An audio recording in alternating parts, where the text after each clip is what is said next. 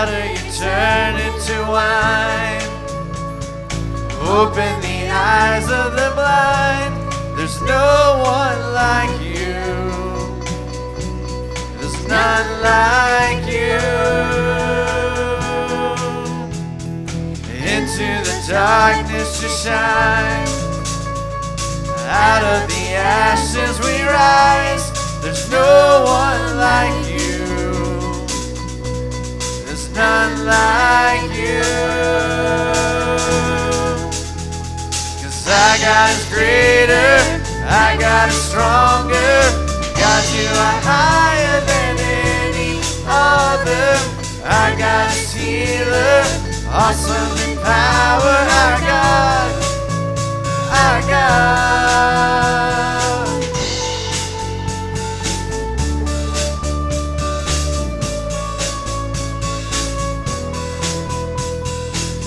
Into the darkness you shine. Out of the ashes we rise. There's no one like you. There's none like you. 'Cause I got is greater. I got is stronger. God, you are higher than any other. I got is healer. Awesome power. Yes, greater and stronger. God, you are higher than any other. Healer. He's awesome in power.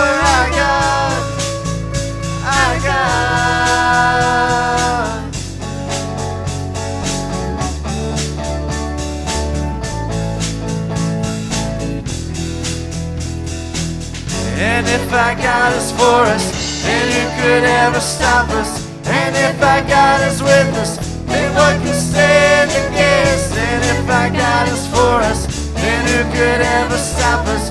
And if our God is with us, then what can stand against?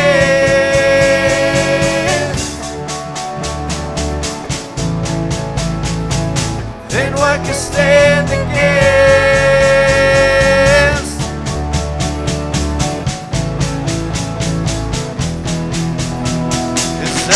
is greater, I got is stronger. God, you are higher than any other, and I got is healer, awesome in power. Our God, our God. Yes, I got is greater, I got is stronger. God, you are higher than any other, and I got is healer, awesome in power. Yes, I got is greater, I got is stronger. God, you are higher than any other.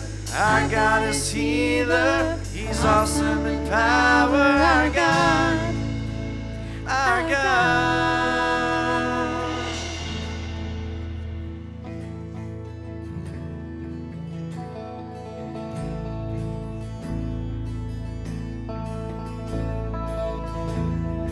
Seated above, enthroned in the Father's love, destined to die, poured out for all mankind. God's only Son, perfect and spotless one. Never sinned, but suffered as if he did. All authority, every victory is yours.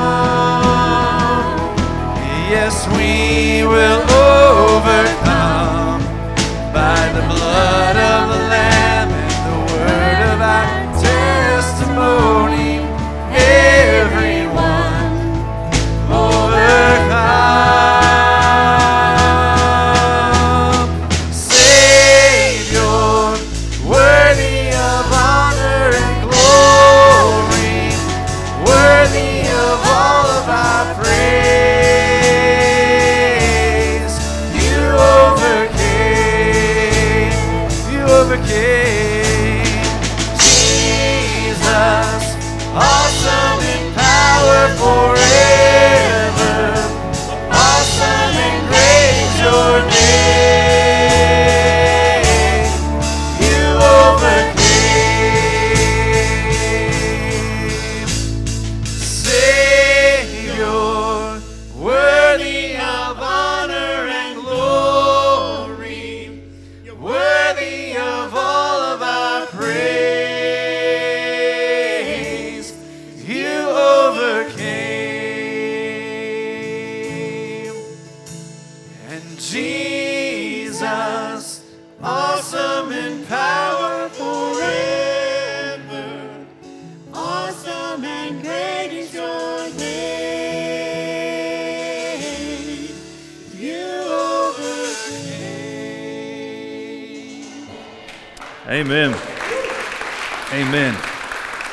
Man, church, what a way to begin our worship service. I don't know about you, but I need to be reminded of that this morning. That Jesus is awesome in power, and in him we will overcome. Somebody say amen. Man, we need to be reminded of that. Well, good morning. Welcome to Northside. We're glad that you're here. And having just worship like that, let's take a moment and welcome those around us.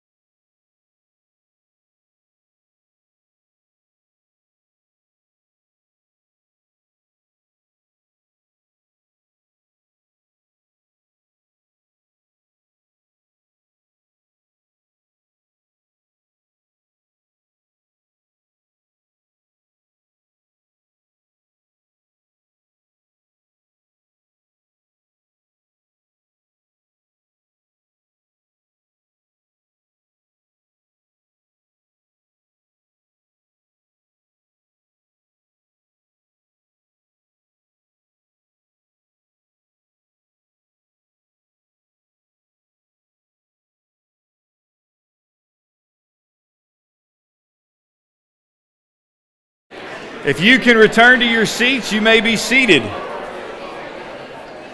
Well, good morning. As I already said, it's a great day to be in the house of the Lord. If this is your first time with us, uh, welcome.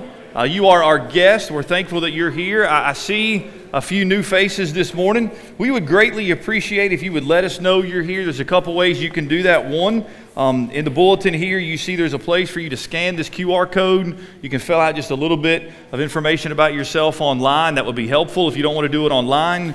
Um, either in the pew or out there at the welcome desk or some connection cards. You can fill that out and place that right there in the box. Uh, we promise we're not going to come harass you, but it helps to know who you are and helps us to be able to pray for you. If there's any way that we can be praying for you, please let us know. Again, you can fill that out online through the QR code, or you can write it on the back of the connection card uh, so we can be in prayer uh, for you. Just a couple of announcements I want to draw your attention to is Sunday school teachers. We have a meeting at 4 o'clock in the fellowship hall. Uh, we have a time constraint. So if you could be here at 4 o'clock so we could get started, we would greatly appreciate that. We have some things we just want to share with you. Um, and also just encourage you, and, and, Steve is our Sunday school director, um, and then myself, we just want you to know that we want to help you, encourage you, love on you any way that we can. So if you're a Sunday school teacher, we would love for you to be here at 4 o'clock. It says in the bulletin that we have a senior friends luncheon this Tuesday. We do not. We're postponing that one more month putting on that hold uh, on hold for one more month so just wanted to draw your attention to that as well there's other ministries that are available for you. Uh, please read the bulletin, check those out. Uh, we want you to be involved in uh, that. Well, this morning, instead of praying the scripture, uh, a brother in Christ of ours and also a member of Northside, Lou Kuhn, is going to come and he's going to share a little bit of, about a mission and a ministry that God has laid upon his heart. September is uh, Suicide Awareness Month. This past Friday was actually World Suicide Awareness Day. Um, and so he's going to come and, and talk a little bit about his, his ministry, his mission, also talk a little bit about a training that we'll do probably beginning of the year. And after he's done sharing, Lou, if you'll just close us in a word of prayer with that, and then we'll go into a hymn. I'm giving him mic three, Steve, if that's all right with you. All right there is a passage of scripture in Acts chapter 16. I think it's uh, appropriate for what I do on a regular basis, but it's the story of Paul and Silas, and they were in prison for preaching the gospel. But uh, about midnight, there was a huge earthquake, and uh, the foundations were shaken. And if you remember that story, uh, the doors sprung open, the chains fell off, and uh, the guard, the jailer, was about to draw his sword and take his own life because he was going to lose his life if anybody had escaped. Uh, but Paul shouted out in a loud voice and he says, Do not kill yourself. We are all here. Um, I work in the area of suicide intervention. I have been for the past 10, 10 11 years. Uh, I'm Army chaplain. Um, I was shaving once a month and going to drill, but I got out of that this year. I'm back in the IRR, some individual ready reserve. So they could call me up at any time if they wanted me to, wanted to. But that's what I did in the Army. Uh, that's what I do running a nonprofit organization. Uh, we've been blessed to be able to share um, what we do. Uh, it's called the Intervene Challenge. It's based on a book that I wrote. Uh, and these books are available online if, you, if you're interested. I do have a few here with me today uh, called Listen, Learn, Lead. And uh, we've been able to share um, through the Intervene Challenge with over 21,000 people. I just got back from, I was in Tupelo last Sunday, uh, Pastor, the Sunday before last, and this past week I was in uh, South Carolina. Uh, training mainly law enforcement. I think Kevin, Kevin, you've been in the class before. We trained all of Fayetteville Police Department and a lot of the county. And uh, but here's the thing: um, the suicide rate is going up. It's been going up. Now, the interesting thing is this, um, and somebody called me on this in a class I did not long ago. I had posted when COVID first hit that there's going to be this huge tsunami, and, and the foundations are being shaken now, right? We see that. Um, with uh, the fall of, of um, Afghanistan every night for the past two or three weeks, I've been on the phone till 12 or 1 o'clock with veterans that are struggling. But I had made a post last year around April uh, that the suicide rate was going to go up. And I had a clinician in one of my classes recently said, Well, you do know the suicide rate actually went down. And I said, Yeah, I know that. Well, you said it was going up. Yeah, it is. Well, it can't be both. Well, here, here's how that works. Imagine 2019 we were at about 50,000 people that took their life. Over a million people ended up in the hospital because they had attempted their life. Well, it went down in 2020, but it went down under duress. So imagine this 2019, 2020, where's it going in 21? It's going to go through the roof. So we know that to be true because ideation, the thoughts of suicide, have doubled in the past year. So though the rate went down, the thoughts went up. And we normally uh, we talk a lot about teenagers because that's the number two cause of death is teenagers. But um, the reality is this: um, in the Tri-County area, Coweta, Fayette, and Clayton County, last year when the suicide rate went down for most everybody else, the suicide rate went up 33% for teenagers. And they're, Chris, they're the, actually the most resilient group that we have. We talk a lot about kids taking their life, but teenagers are the most resilient group. So when they hit 20, the rate goes up. When they hit 30, it goes up. 40, it goes. 50, it peaks out. And then after 60, you know, I guess people out of sheer morbid curiosity, they say, I'll stick around, right?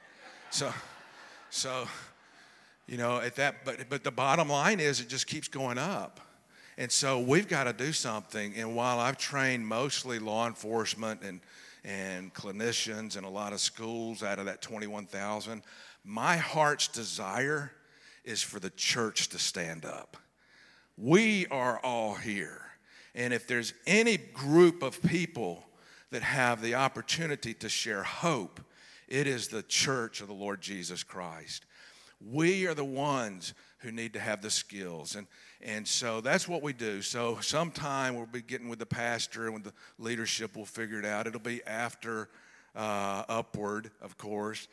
But we want to have a workshop here, and I would love to see as many people as we can coming to the training. It's, it's about 9 to 3 o'clock, something like that, on a Saturday. Uh, and if you're interested, uh, we do have a, a, call to action out in the back. You can get that as you're leaving today. And if you want to go ahead and RSVP, you can do that. It's free to RSVP. If you want the book, you can get that. We do have to charge for the book because my board of directors would get upset if I just gave it away.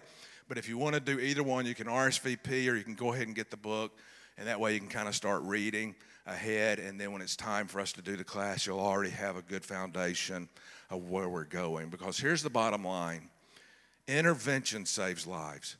I've done over 1,600 suicide interventions over the past 10 years, and to the glory of God, not because of me, but to the glory of God, everybody that I've gotten to is still alive today. And so that is, that is the reality. Intervention saves lives. And so if we are trained and we're skilled and we know what to do, your antenna is going to go up and you're going to be able to save a life. So thank you for giving me the opportunity to share that. Let's go to the Lord in prayer. Father God, I thank you so much that you are the God of peace. You give us peace in the midst of the foundations being destroyed. And, and Lord, as the psalmist asked inquisitively, what shall the righteous do when the foundations are being destroyed? The only thing we can do, seek your face, pray, know you and trust you with all of our hearts. And so, Father, in the midst of a changing world that seems to be changing every day with the foundations uh, crumbling in our, in our nation, Father, give us peace that passes understanding. Guard our hearts and let us know that for those who have committed to you, Lord, we can trust you. We can trust your word. That whatsoever we've committed to you, you're going to keep it against days like this. And so, Lord, we're trusting you and we're thanking you that you're our Savior, you're our God, you're the first, the last, the beginning, and the end. And we have no reason whatsoever to fear, come what may. In Christ's name we pray. Amen. Let's stand as we continue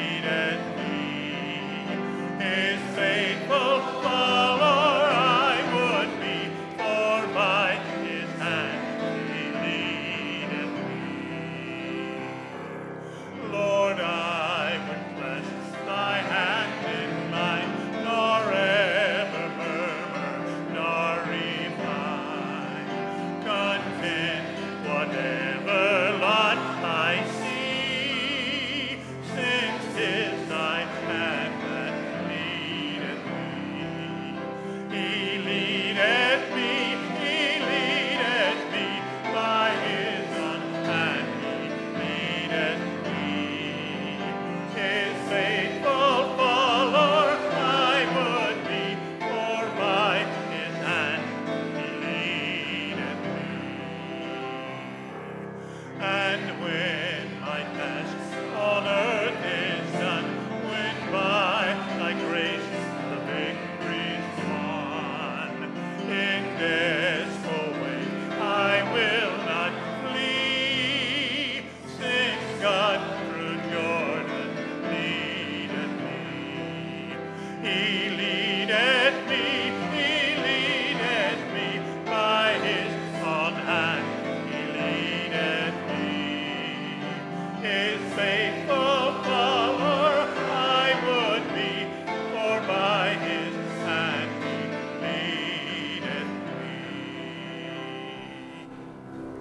Amen. Remain standing if you will. Take your Bibles, turn to Ephesians 2. And if you're a child, second grade and under, you're welcome to go to Children's Church if you haven't already. Ephesians chapter 2. We're going to spend the next three weeks in verses 1 through 10. The sermon is entitled From Death to Life, and we'll see that unpacked over the next three weeks. So, Ephesians chapter 2. Let me read all 10 verses just so uh, you have the context in case this is new to you. Beginning in verse 1, Ephesians chapter 2. And you were dead in the trespasses and sins in which you once walked following the course of this world, following the prince of the power of the air, the spirit that is now at work in the sons of disobedience, among whom we all once lived in the passions of our flesh, carrying out the desires of the body and the mind, and were by nature children of wrath like the rest of mankind. But God, being rich in mercy, because of the great love with which He loved us, even when we were dead in our trespasses, made us alive together with Christ. By grace you have been saved, and raised us up with Him, and seated us with Him in the heavenly places in Christ Jesus, so that in the coming ages He might show the immeasurable riches of His grace in kindness toward us in Christ Jesus. For by grace you have been saved through faith, and this is not your own doing. It is the gift of God, not a result of work, so that no one may boast. For we are his workmanship, created in Christ Jesus for good works, which God prepared beforehand that we should walk in them. You may be seated. Everyone who was alive and old enough to remember knows exactly where they were 20 years ago on September 11, 2001. I know exactly where I was. This past week, I watched two documentaries. One was a six part documentary, the other one was an hour and a half that focused in on President Bush and, and his inner circle and all that took place that day. It's fascinating. I was reminded once again of the loss of life that occurred that day, the fear, the panic, the hopelessness that so many felt.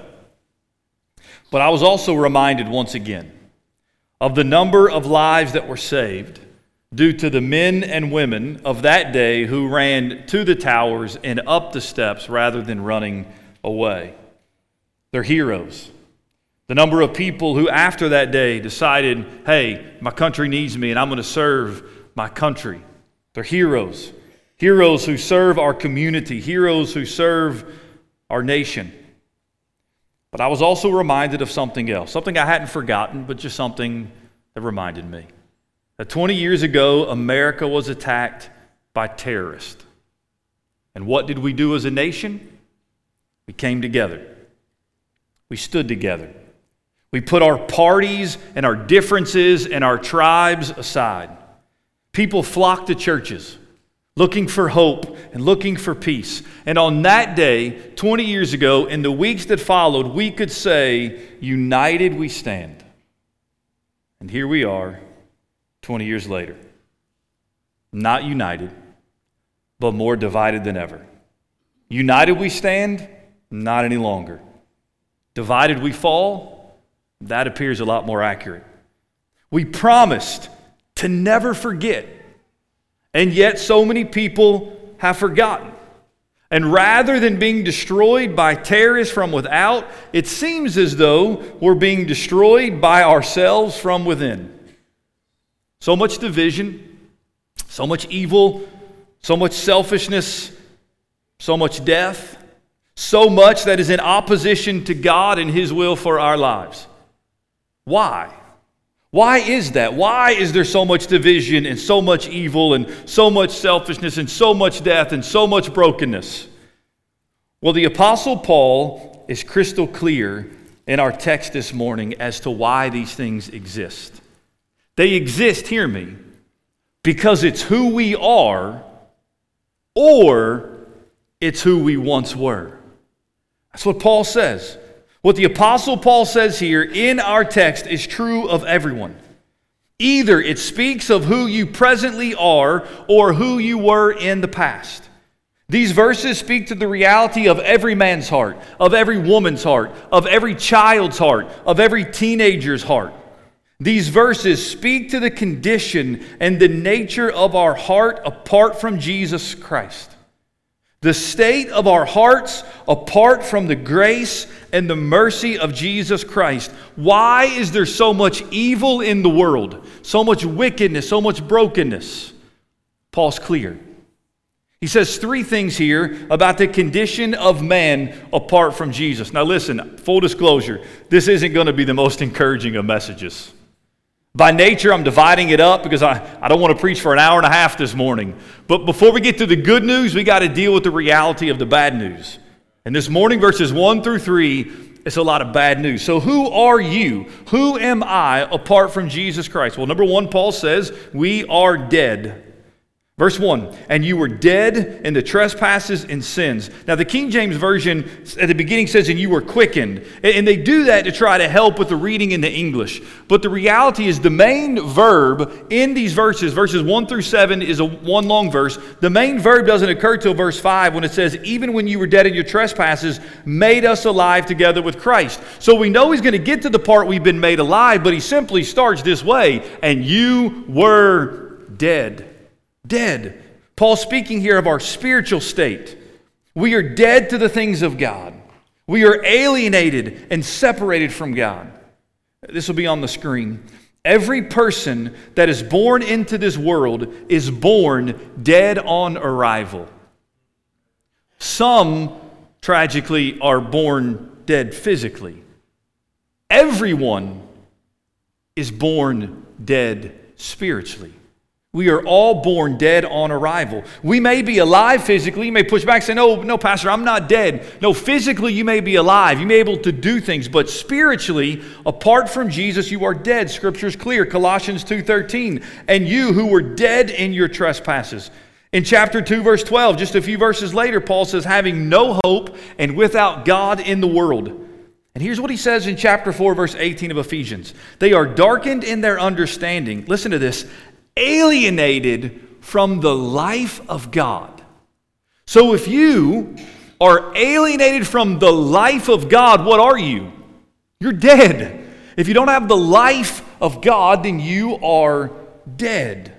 Dead, Paul says, what? In the trespasses and sins in which you once walked. Dead in your trespasses. This word indicates a transgression against the law of God. You have purposely rebelled against God's law, His word. You have crossed a boundary that God has set. You've transgressed His law. He also says you were dead in your sins. That Greek word is hamartia, it means to miss the mark. We all fall short. What is God's standard for you? It's not goodness, it's perfection. You must perfectly keep His law. Anybody done that? Raise your hand. And you just lied. And so now you can't say you've kept it, right? Because we've all fallen short. You see, the cause of our spiritual death is sin. Every one of us, every one of us in this room, myself included, we were born fallen. We were born at enmity with God, enemies of God. We were born opposed to God. Why? Because of our sin. At our very nature, we are sinners. We sin because we are sinners. Lost people are going to act like lost people. Why? Because they're lost. They're sinners. They don't know Jesus. It's the only way they know how to act. Listen, we don't become a liar when we lie. We tell a lie because at our core we're liars. It's who we are. We are sinners. Those of you who have kids, grandkids, you've been around kids, you know what you don't have to do? Teach your kids to lie. I've never met a parent who said, Pastor, I just want you to know, when I was three years old, th- when my son Johnny was three years old, I just sat him down and said, Listen, Johnny, I want you to lie. The rest of your life, just lie. You'll get out of a lot of trouble by just telling lies. Just lie, Johnny. What does every parent have to sit their kid down and tell them at some point? Johnny, we don't lie. Because he knows to lie. It's his nature, it's just what he does. He sins. Listen to me. We are not morally good. We are not neutral. We are not partly dead or mostly dead. Apart from Jesus Christ, we are totally dead. I am totally dead apart from Jesus Christ. Now, Paul doesn't address everything here. It's not exhaustive. He doesn't say anything about being made in the image of God. Right? We know we're all made in the image of God. Now, that image has been marred but not completely destroyed. So, because we've been made in the image of God, even lost people can do some good things. They can make beautiful art, they can sing amazing songs, they can throw the ball 50 yards, right? Kentucky has a quarterback this year. It's amazing. We'll just move on past that. Just had to get that in really quick. Um, it's been years since I've seen it, right? I don't know if he's saved or not. So we can do some good things. So some people push back and say, wait a minute, I can do good things. Yes, and, and some people do worse things than others. Being totally depraved doesn't mean we're as wicked as we can be, but what it means is at our core, we are dead and we are separated from God. So hear me. Your children, as much as you love them, as much as I love them, as much as we want to encourage them and build them up, here's the reality. If they don't know Jesus, they're dead. My son Landon knows Jesus, he's alive. My son Malachi is five, he doesn't know Jesus yet. He's a wonderful kid, but at his core, in his heart, he is dead. And he will be dead until Jesus gives him life. And when I parent him, I have to parent him knowing he's dead, spiritually, alienated from God. He needs Jesus. That is his greatest need. There was a chicken farmer, and it was not Steve Holloway. Did Steve just slip out? He, he knew I was, I mean, he must have read my manuscript. He was back in the sound booth. There was a chicken farmer who was losing a lot of his flock. And so he wrote a letter to the Department of Agriculture. And he said this Gentlemen, something is wrong with my chickens. Every morning when I come out, I find two or three lying on the ground, cold and stiff with their feet in the air. Can you tell me what is the matter? It took three months. How the government works sometimes. It took three months, but finally he got a reply back. And he opened the letter, he was excited, and this is what it said Dear sir, your chickens are dead.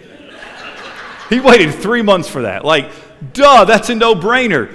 But Paul is clear. Don't overlook this, don't downplay this. Apart from Christ, every single person who has ever lived spiritually is dead. There's a connection here between what Paul has already said in chapter 1 and now what he's going to say in chapter 2. Remember, chapter 1, he talks about this immeasurable greatness of God's power, and we see God's power on display in raising Christ, exalting Christ, Christ ruling over the church. So Paul continues that. Where else do we see God's power? In the fact that he can take dead sinners and give them life. Paul's going to get to the good news, but he starts out with the bad news. We are dead. But we're not only dead, Paul goes on to say, secondly, we are disobedient. We are disobedient. We are dead, alienated from God, separated from God, spiritually dead, but then we're also disobedient in how we live our life. So he, he mentions three things here that are influences in our life. And we'll break these down. I'm just going to read them for you. Verse 2 In which you once walked, following the course of this world, following the prince of the power of the air, the spirit that is now at work in the sons of disobedience, among whom we all once lived in the passions of our flesh. So we are disobedient, then there are influences in the world and in our life that are leading us to be even more disobedient. Paul mentions three. Number one is the world. This is an outside influence in which you once walked following the course or the way of this world. Right? An unsaved person, a person who is lost, doesn't know Jesus, is controlled by the world's influences and by what the world values. And what the world, the world system values, is always opposed to God. The unsaved and the saved both live in the world, but the unsaved person lives for the things of the world and he thinks or she thinks like the, likes, the, likes the world. So, John MacArthur in his commentary, uh, very easy, quick summary, talks about three things that the world values. Now, we could add a lot more to this. Certainly we could, but just these three, things. three things. Three things that the world values. Number one is humanism. Our world values humanism, right? Humanism simply is placing man above all else. Man is superior, right? Naturalism, I think, flows out of this, right? There is no God. It's all natural, completely removing God from the picture because if God's out of the picture, then we can make it about us. That's what our world values humanism. The world also values materialism, especially here in America. We place a high value on physical things money, possessions, accumulating all this stuff. We worship this stuff. We gain this stuff. We achieve this stuff, and it becomes an idol for us. And another thing the world values, and we see this clearly today, is sexual perversion. The world perverting God's good design of sex, which is to take place in marriage between one man and one woman, and we see how the world perverts this left and right all over the place today. So we have the world. We live in this world that is opposed to God, and it influences us to seek and to pursue the things of the world. And many, all lost people pursue it, and even many Christians still seek to pursue the things of the world. But then he mentions a second one, and that is the devil. This is the supernatural influence. We follow the course of this world. We follow the prince of the power of the air, the spirit that is now at work in the sons of disobedience. So the devil here is called the prince of the power of the air. The air being, right, the sphere in between earth and heaven, the heavenly realms where Satan and his demons, right, roam about and do their work. He's called the spirit that is at work in the sons of disobedience.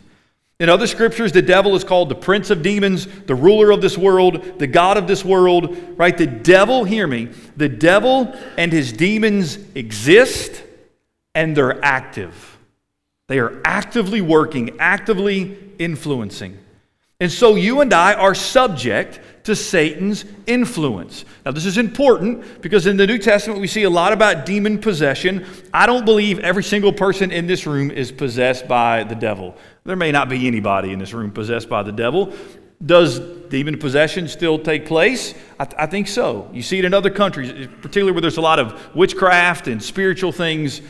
But here's what all of us have to deal with not being possessed by demons or possessed by Satan, but being persuaded by Satan, being persuaded by his demons.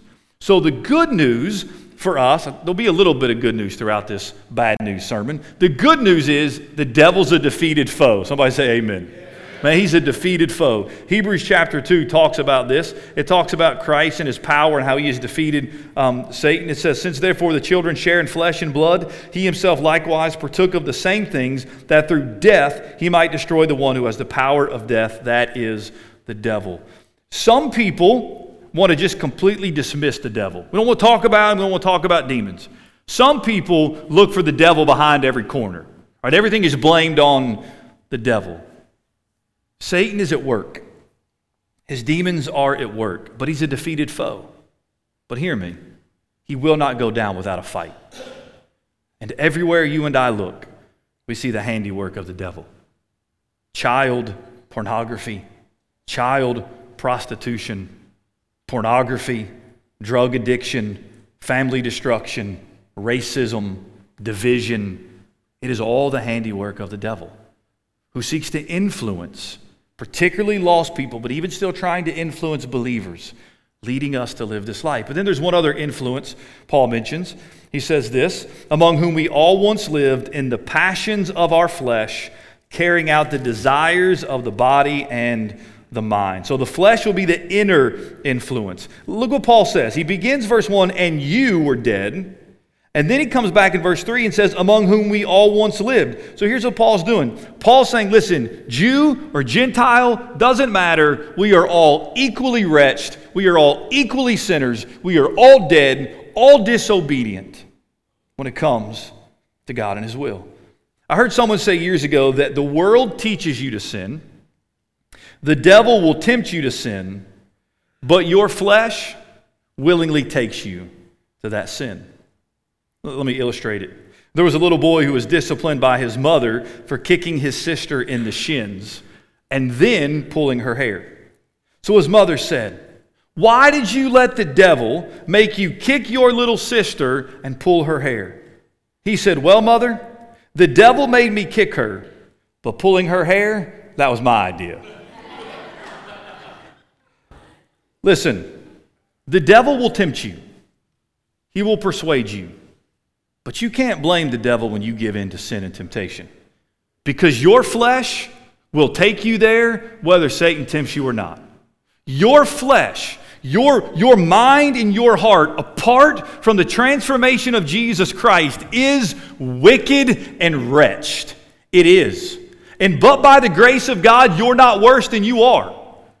Look, I grew up in America. I didn't grow up in some other country where I was taught and trained to be a terrorist. Had I been, I could be just as wicked as they are because my heart is just as wicked as them. Thankfully, I had godly parents who pointed me to Jesus and protected me from a lot of wicked things that I could have done had I not had them in my life because my heart is just as wicked as anybody else's heart. Apart from Christ, my thoughts and my deeds are wicked. How wicked? You don't even got to turn over. It's Galatians 5. I don't even have to turn the page. And in my Bible, verse 19 says, Now the works of the flesh are evident. This is the works of the flesh. This is my flesh. Sexual immorality, impurity, sensuality, idolatry, sorcery, enmity, strife, jealousy, fits of anger. Might be hitting closer to home. Some of the first ones were like, well, I don't struggle with that. Fits of anger, rivalries, dissensions. See the next word? Divisions. Divisions are not of God, they are of the flesh, and they are satanic.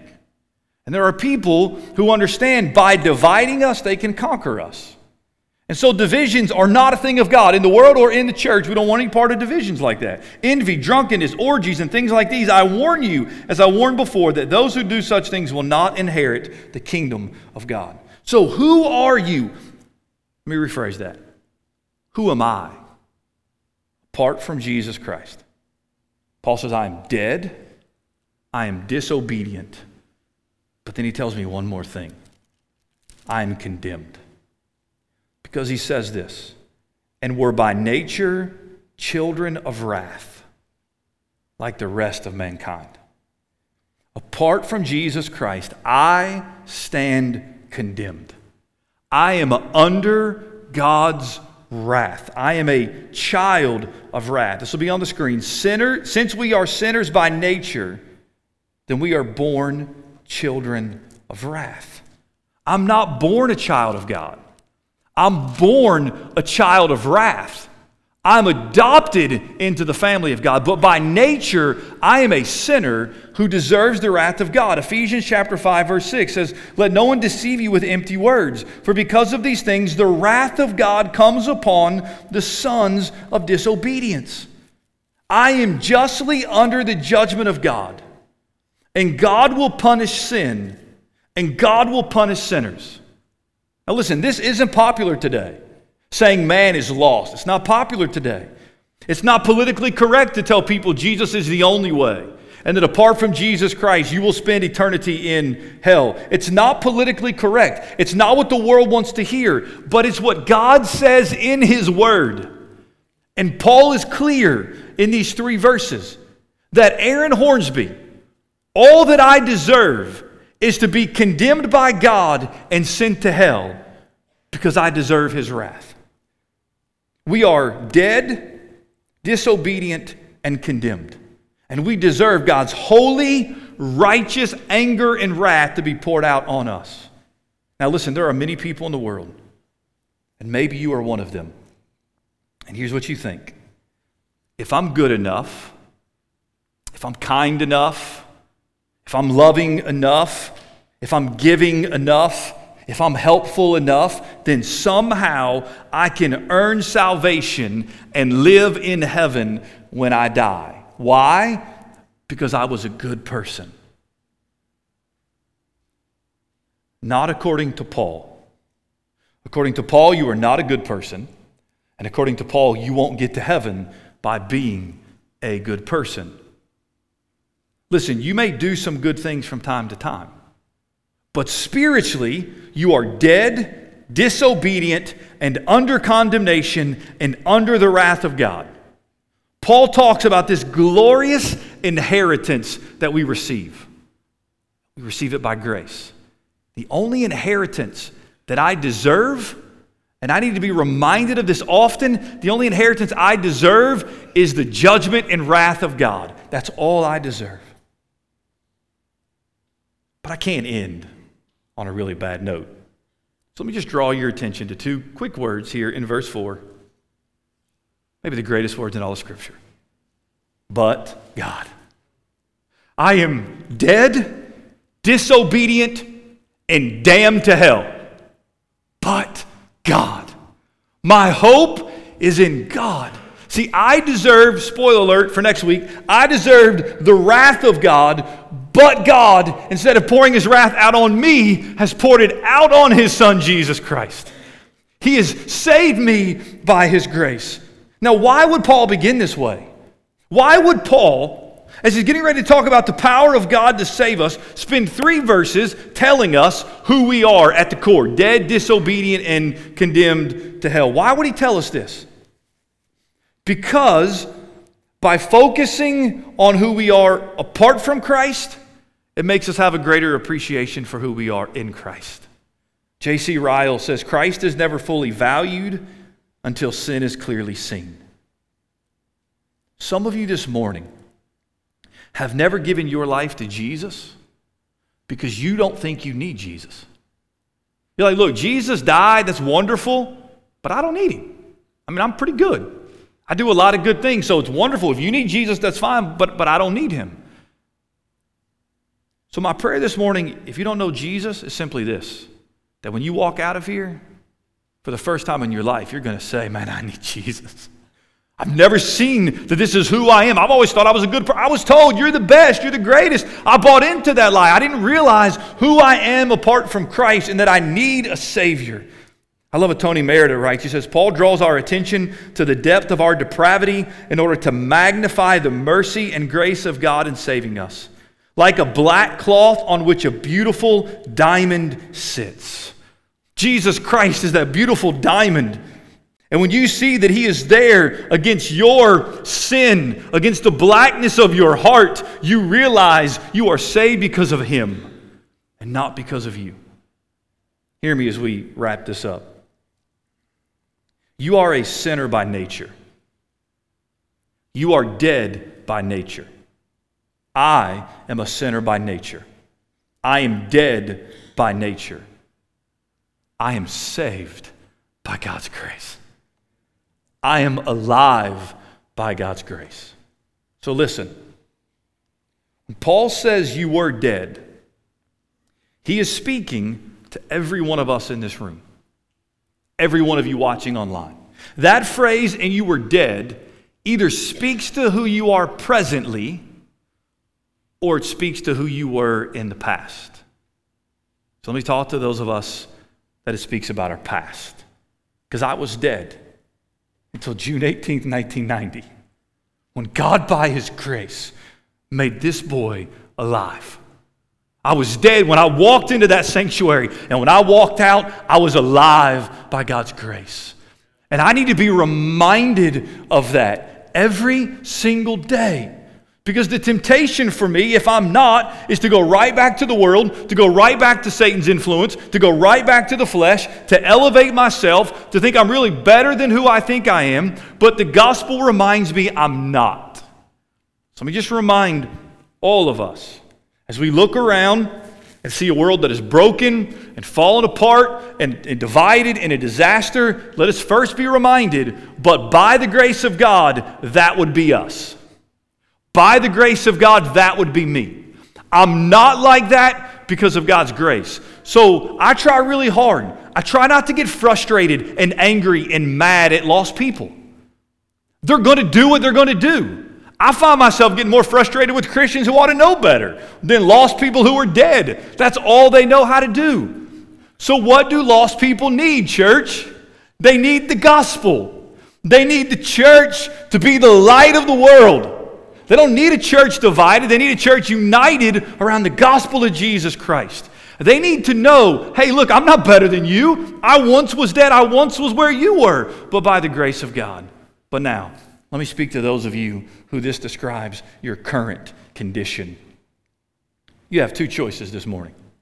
Because you know, you know if you've ever given your life to Jesus, you know if you believed in Him, rejected Him, turned from Him, you know Right now, you know. I don't know who you are, but you know who you are. You know I am talking to you, whether you're sitting in here or watching online. You know right now the Spirit of God is focused right on you.